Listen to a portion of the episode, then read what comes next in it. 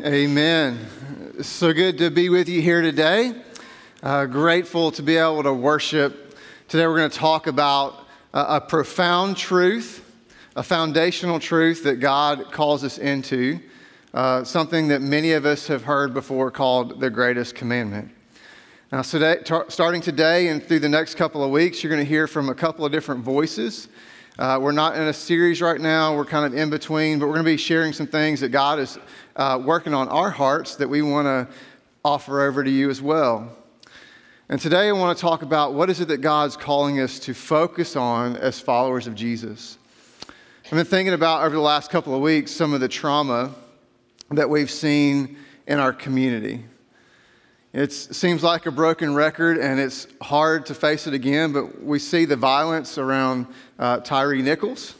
Uh, we see the violence involved just a few days after that with uh, one of our Memphis police officers uh, on the other side of that. And it's kind of a struggle for us to wrestle with. I, I hear people, those of us on the left, and we say, well, if we can just do these programs and do these initiatives and bring this legislation, uh, then it'll fix this problem.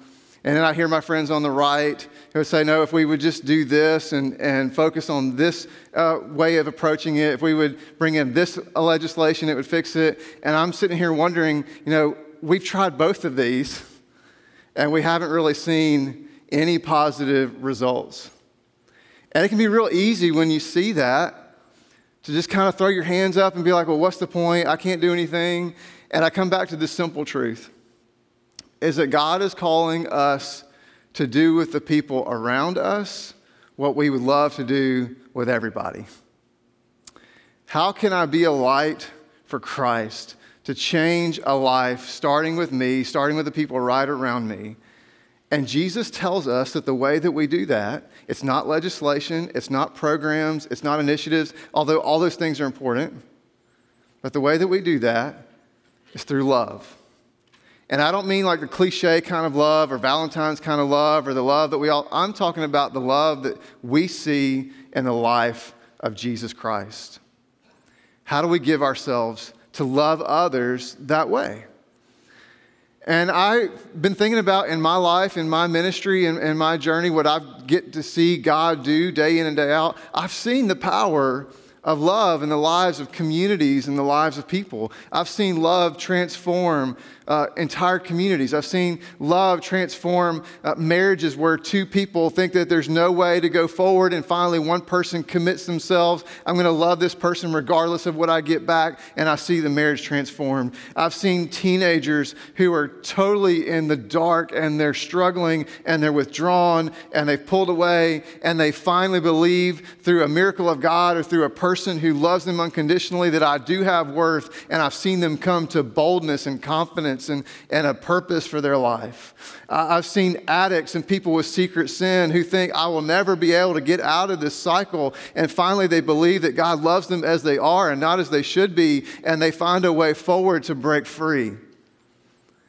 I've seen the power of love over and over and over again, and yet somehow, but because of the messaging or because of the world we live in, we've bought into this lie that love is just kind of this word, or love is just this feeling, or love is this cliche, and we've lost the power of it.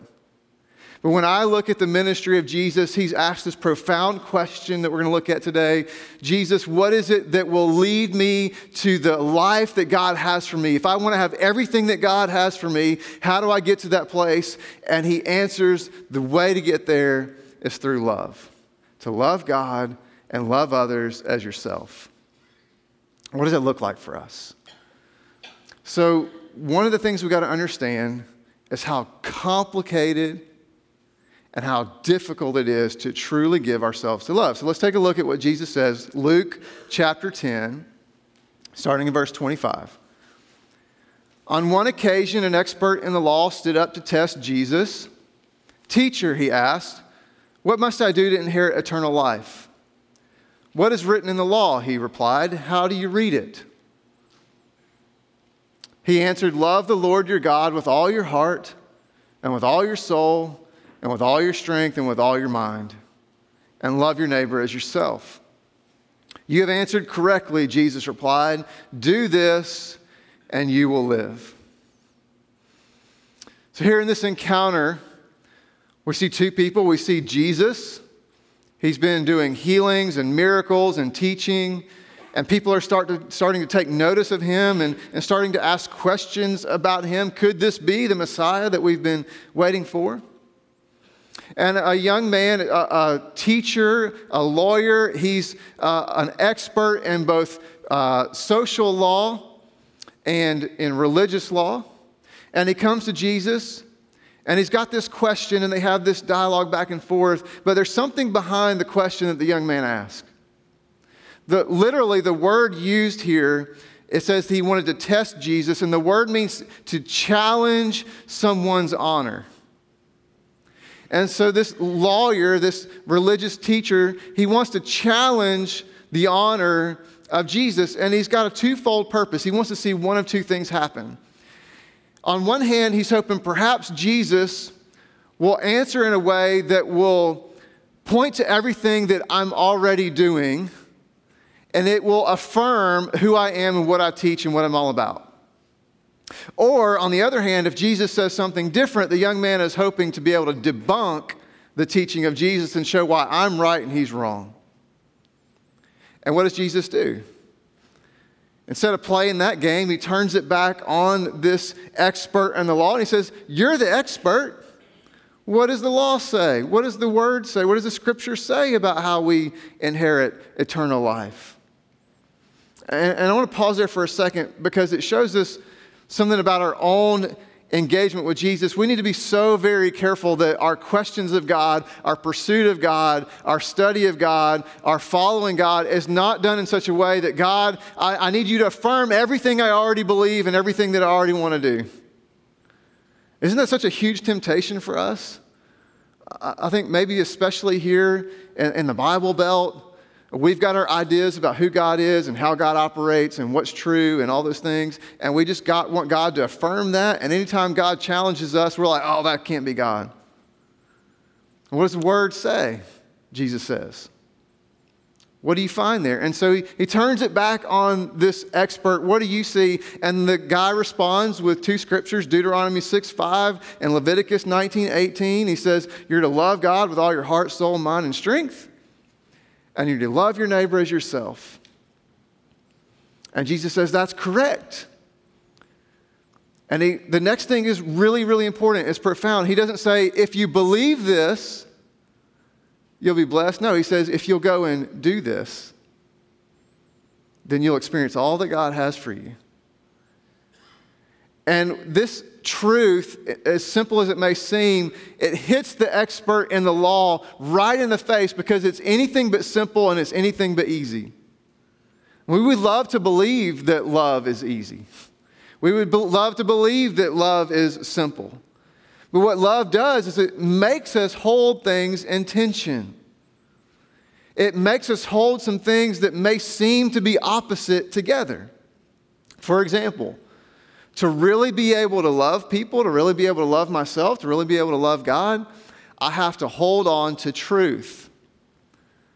Now, the temptation, though, for many of us is when we love somebody or we think we love somebody, it's hard for us to speak truth. What if I hurt their feelings? Or what if I hurt the relationship? But on the other hand, some of us, we need to be a little bit more careful with the way that we share truth because I will tell you this truth without love is just condemnation. Or what about the, the confidence that we have to have with love? Because without confidence, all I'm doing is trying to get self worth from somebody instead of bringing a blessing to somebody. And many of us are in a place of insecurity where we need a healthy dose, dose of confidence. But confidence without love turns into arrogance. Or what about action? We all have heard the truth that love requires action. It's not just a feeling, right? Like if you've ever been uh, in a relationship or anybody who's married, you know the truth that you can say, I love you, but without action, those are empty words. And some of us need to get to action to be able to show some real love with the people in our lives. But the problem is, action without love just becomes manipulation. I'm just going to do this to get what I want. And so it makes us hold things in tension. It's not simple and it's not easy, but it is the foundation of everything that God has for us. To really be able to love people the way that Christ loves us. So, what does that look like? Well, there's three things that Jesus points to love God, love self, love others. So, let's start with the first. What does it mean for me to love God? Well, I've got to understand that I've got to love God fully. That I can't be holding anything back from God. That I've got to be able to be willing to, to turn everything over to Him. And specifically, what Jesus affirms here is to love God with four different aspects of our being. And the one that he starts with is that we are to love God with our heart. The word is cardia. It, it doesn't just mean you're the organ that beats and pumps blood through your body, it's referring to the inner place of your being. To love God with my heart requires me to connect with God. I've got to connect with him uh, on an emotional level. I've got to connect with him at an inner level. I've got to connect with him at a passionate level. That to really love God, I can't just hold him at a distance, but I've got to be in relationship with him. I've got to let him in into every little nook and cranny of my heart, of my life, of my, my being. And many of us struggle with that. And some of the reasons that we struggle with that is because we have been taught to think of everything logically. And it's hard for us to embrace the spiritual element of the world that we live in, but there, we are spirit. We are body, but we're also spirit, and God wants to connect with us on a heart level. Lord, how do I give all of my love, all of my emotion, all of my passion to you? And so, what I want to encourage us to think about is to ask the question what is it that feeds you? What is it that, that brings you passion? What is it that makes your heart beat? Are, are you a studier? Then involve God into your studying. Do you love music? Do you love to worship? Then engage in it, embrace it, and worship God with music and, and bring Him into your worship life. Do you love nature? Well, then embrace it. Get, get, spend more time outdoors, spend more time in nature, and invite God into that. Do you love connecting with other people? Then connect with more other people more and invite God into that. We've been taught that you've got to fit God into certain little windows of our life and approach Him in certain patterns. But God has given you uh, an ability to connect with Him on a unique way, and He wants to be a part of that. So find what feeds you and bring Him into it. That's why God gave that to you. Love God with our heart. But He also says we got to love God with our mind. And to love God with our mind, this word here means to love God with our understanding. That I've got to seek to understand who God is and what God is doing. And what that requires of me, if I'm going to love God with my mind, is I've got to commit time to Him. You cannot grow an understanding of God if you're not willing to commit time to God. And it's real simple. Is just do a survey of how you spend your time. Because if we are really honest with ourselves, the problem is not that we, have, we don't have enough time, the problem is how we are spending our time. And so, and evaluate like, how much of my time is dedicated to understanding God versus being on social media? How much of uh, my time is spent understanding God versus watching TV? How much of my time is spent understanding God versus just any kind of entertainment or fill in the blank? Does the way I spend my time really say that God is a priority in my life, that I want to love Him, I want to follow Him, I want to serve Him? I've got to be willing to commit my time. But when we look at that, it can be overwhelming, and we're thinking, well, I don't know how I'm ever going to get to this place. I've got so many things on my plate. Just start small, small but intentional and think what are some reasonable changes that I can begin to make that will grow. And so it might be some little things like stop putting your cell phone by your bed. Resist that temptation that it's the first thing you look at and the last thing that you look at every day. Put it somewhere else. Or, or take, good Lord, maybe take some of those apps off your phone. Maybe get rid of some subscriptions. Maybe get rid of one of those five, six, seven uh, platforms of social media that you've got. Maybe spend, put an app on your phone, a Bible app or a devotional app, and rather than having the urge to look at social media, look at God's Word. Maybe commit five minutes a day to getting into the, the Word, or maybe pick up a reading plan. Or maybe find somebody that you meet with once a week or once a month that will hold you accountable. Small, reasonable changes that will add up and you can grow over time so that you begin to focus more of your energy and time to understand who God is and what God does. We've also got to love God with our soul. The word here, psyche, is the inner place of your being that gives you your identity. It's that part of you that helps you understand who am I? And what we've got to be able to understand here is that to love God with my soul means that I have to commit my identity to Him. It requires me to listen to Him. What are the voices that you're listening to? Is it the inner critique? Is it the voice of culture? Is it just the friends around you? Is it your boss? Is it the television? Is it social media? What are the voices that are speaking into you that are telling you this is who you are? And am I willing to spend time listening to God and let Him tell me who I am? And then to love Him out of that place. That I'm a child of God, I'm a son of God, I'm a daughter of God, I'm redeemed, I am a person in need of grace, and yet God is loving me, He's moving me along. That's who I am. And then to love God out of that place. And so we've got to do two things. Number one, we've got to make some time to actually listen, mean commit yourself to some silence. That's so hard for many of us.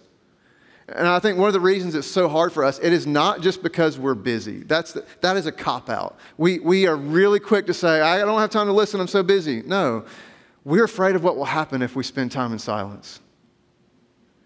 Many of us have anxious thoughts that run through our mind on a regular basis, and we don't want to be silent with those thoughts.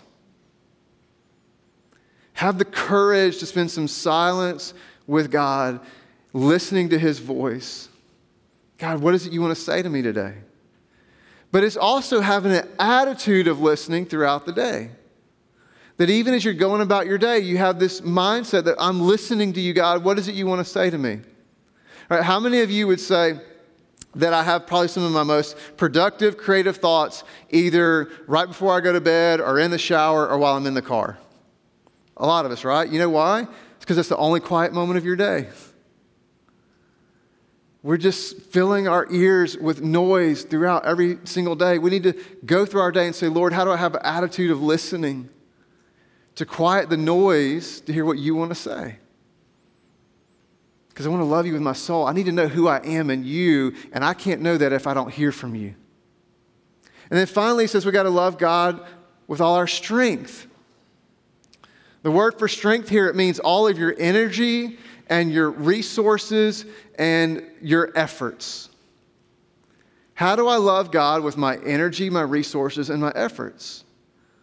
Well, what this requires of me is it requires me to steward what God gives. That just means it's a fancy word to say nothing I have belongs to me. It all belongs to God, and I have to use it for God. Your life itself, your money, your house, your car, your job, your relationships, your family, everything in your life. It's not yours, it belongs to God. How do we use it to reflect our love, our devotion, our service back to God, saying, Lord, this is yours anyway? I want to trust you with it. And so, what are we doing to offer that back to Him? Lord, how do I use my house for you? How do I use my money for you? How do I use my job for you? How do I use my relationships for you? Knowing that when I give it back to you, you will multiply it beyond anything that I could ever do. I want to trust you, Lord, and love you with all my strength. And here's the key that I've learned in life is that He's not going to take it from you, even though it belongs to Him, but you can choose to offer it to Him. So I'm going to love God with all of who I am. I'm going to love him fully. And when I begin to love God fully, I will begin to understand more of God's depth of love for me and I'll be able to love myself. But here's what God calls us to with love of self is that I've got to love myself rightly. The problem about how we see ourselves, it's not that we don't want to have good things. I've yet to meet a human being who does not want good to come into their life. We would all prefer to have pleasure. We would all prefer to have comfort. We would all prefer to have the easy road forward. But most of us struggle to see ourselves correctly.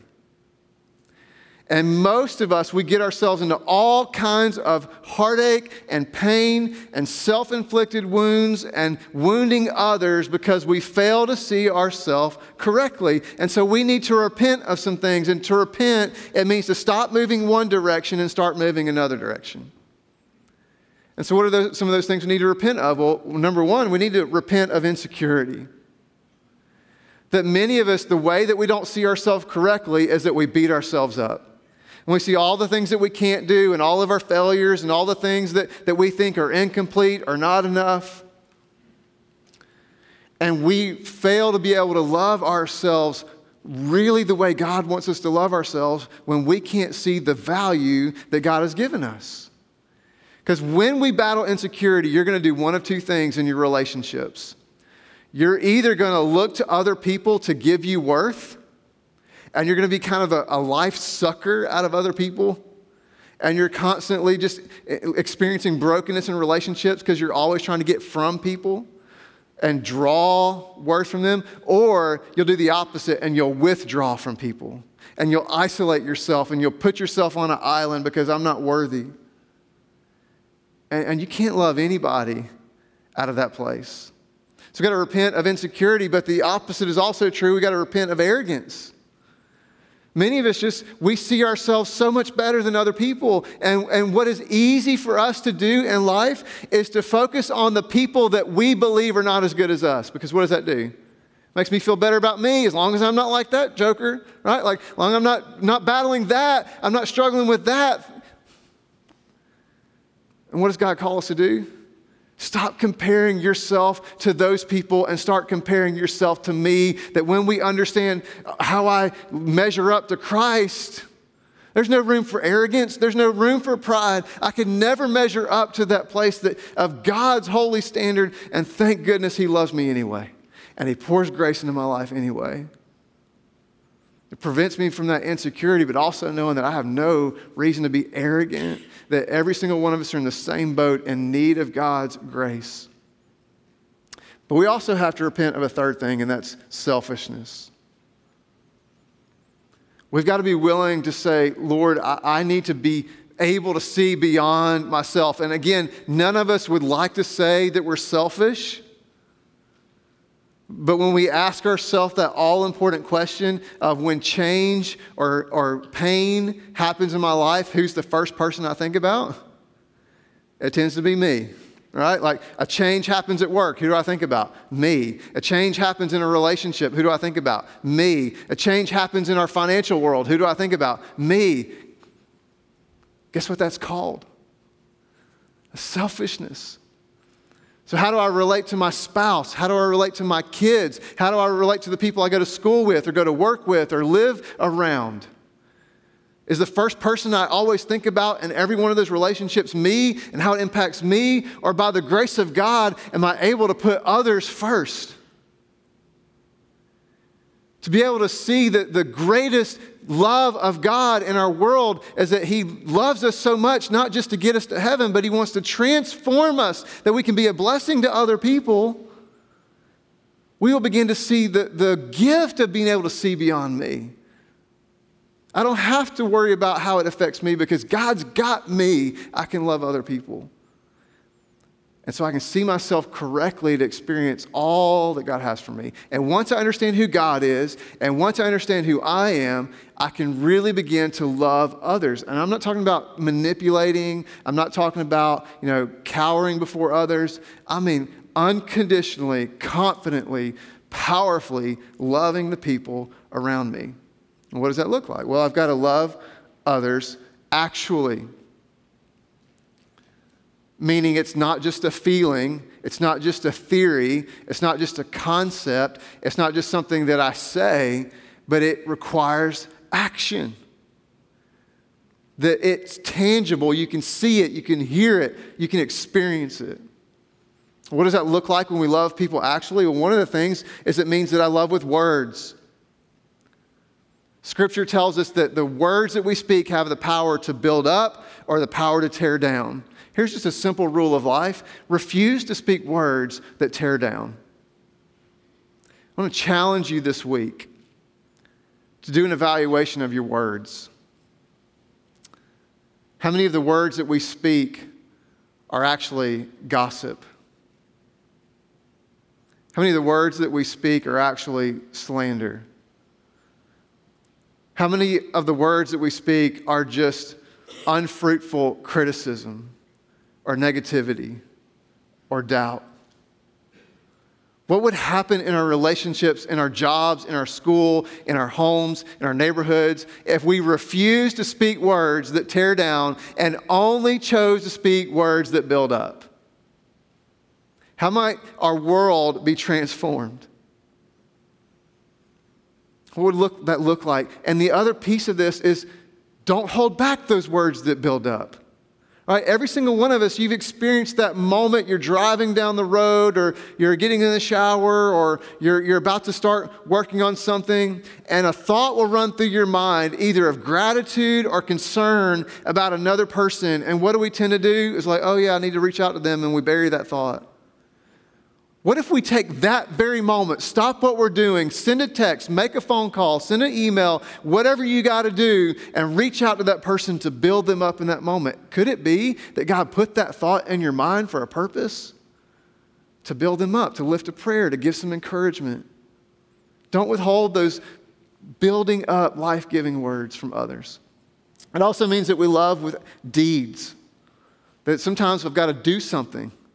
I don't just say something, but sometimes I got to do something.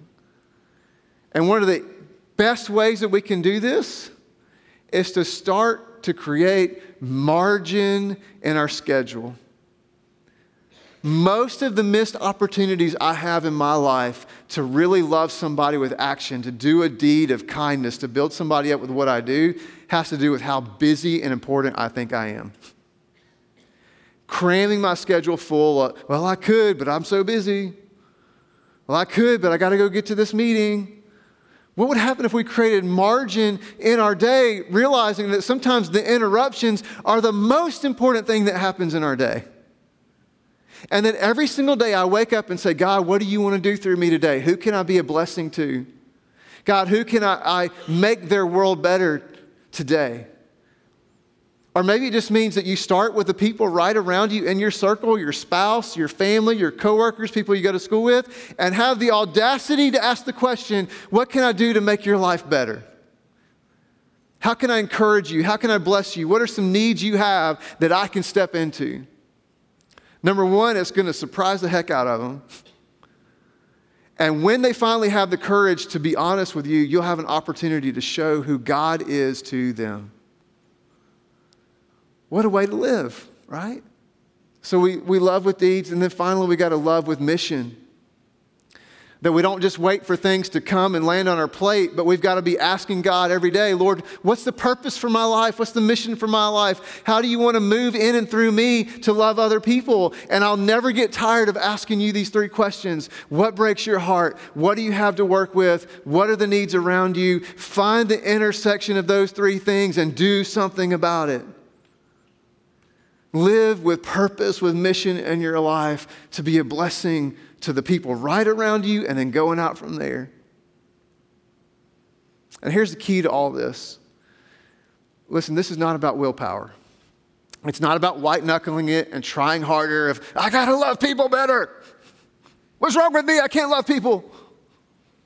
No, it's understanding that you are loved that you have a God who has every reason not to love you, but He loves you as you are, not as you should be. And it's not because you earned it, it's because God is love. He can't help it. That's who He is.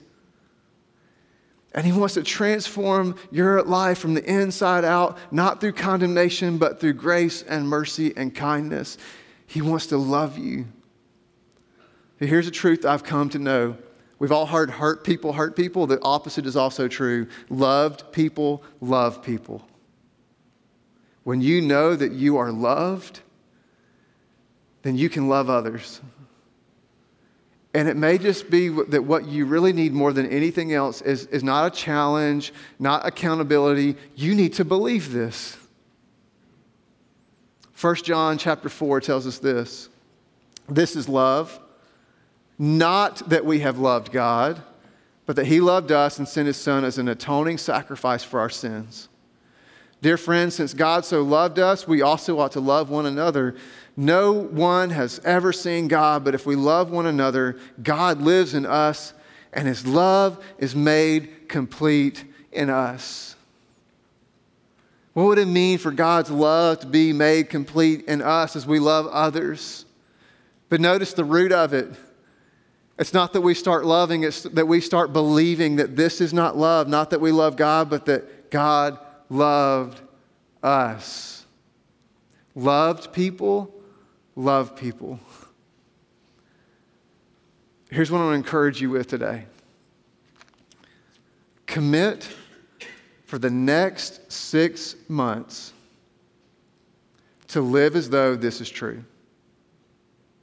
For six months, in your decision making, in your habits, in your devotional life, in your relationships, in your finances, in how you do your job, act as though if it's a reality that God loves you as you are, not as you should be. And see if that doesn't transform every aspect of your life. We're all drawn to, like a magnet, those people who believe this truth because they're different. They're not trying to get from you, they give to you. They're not insecure, they're confident. They're not arrogant, though. They see themselves correctly. And we love to be around those people because they make us feel better. They make us believe that there's more to life because there is more to life. Commit for six months to believe it, to live in it, to trust it, and see what happens in your world. Because loved people who know who they are love people.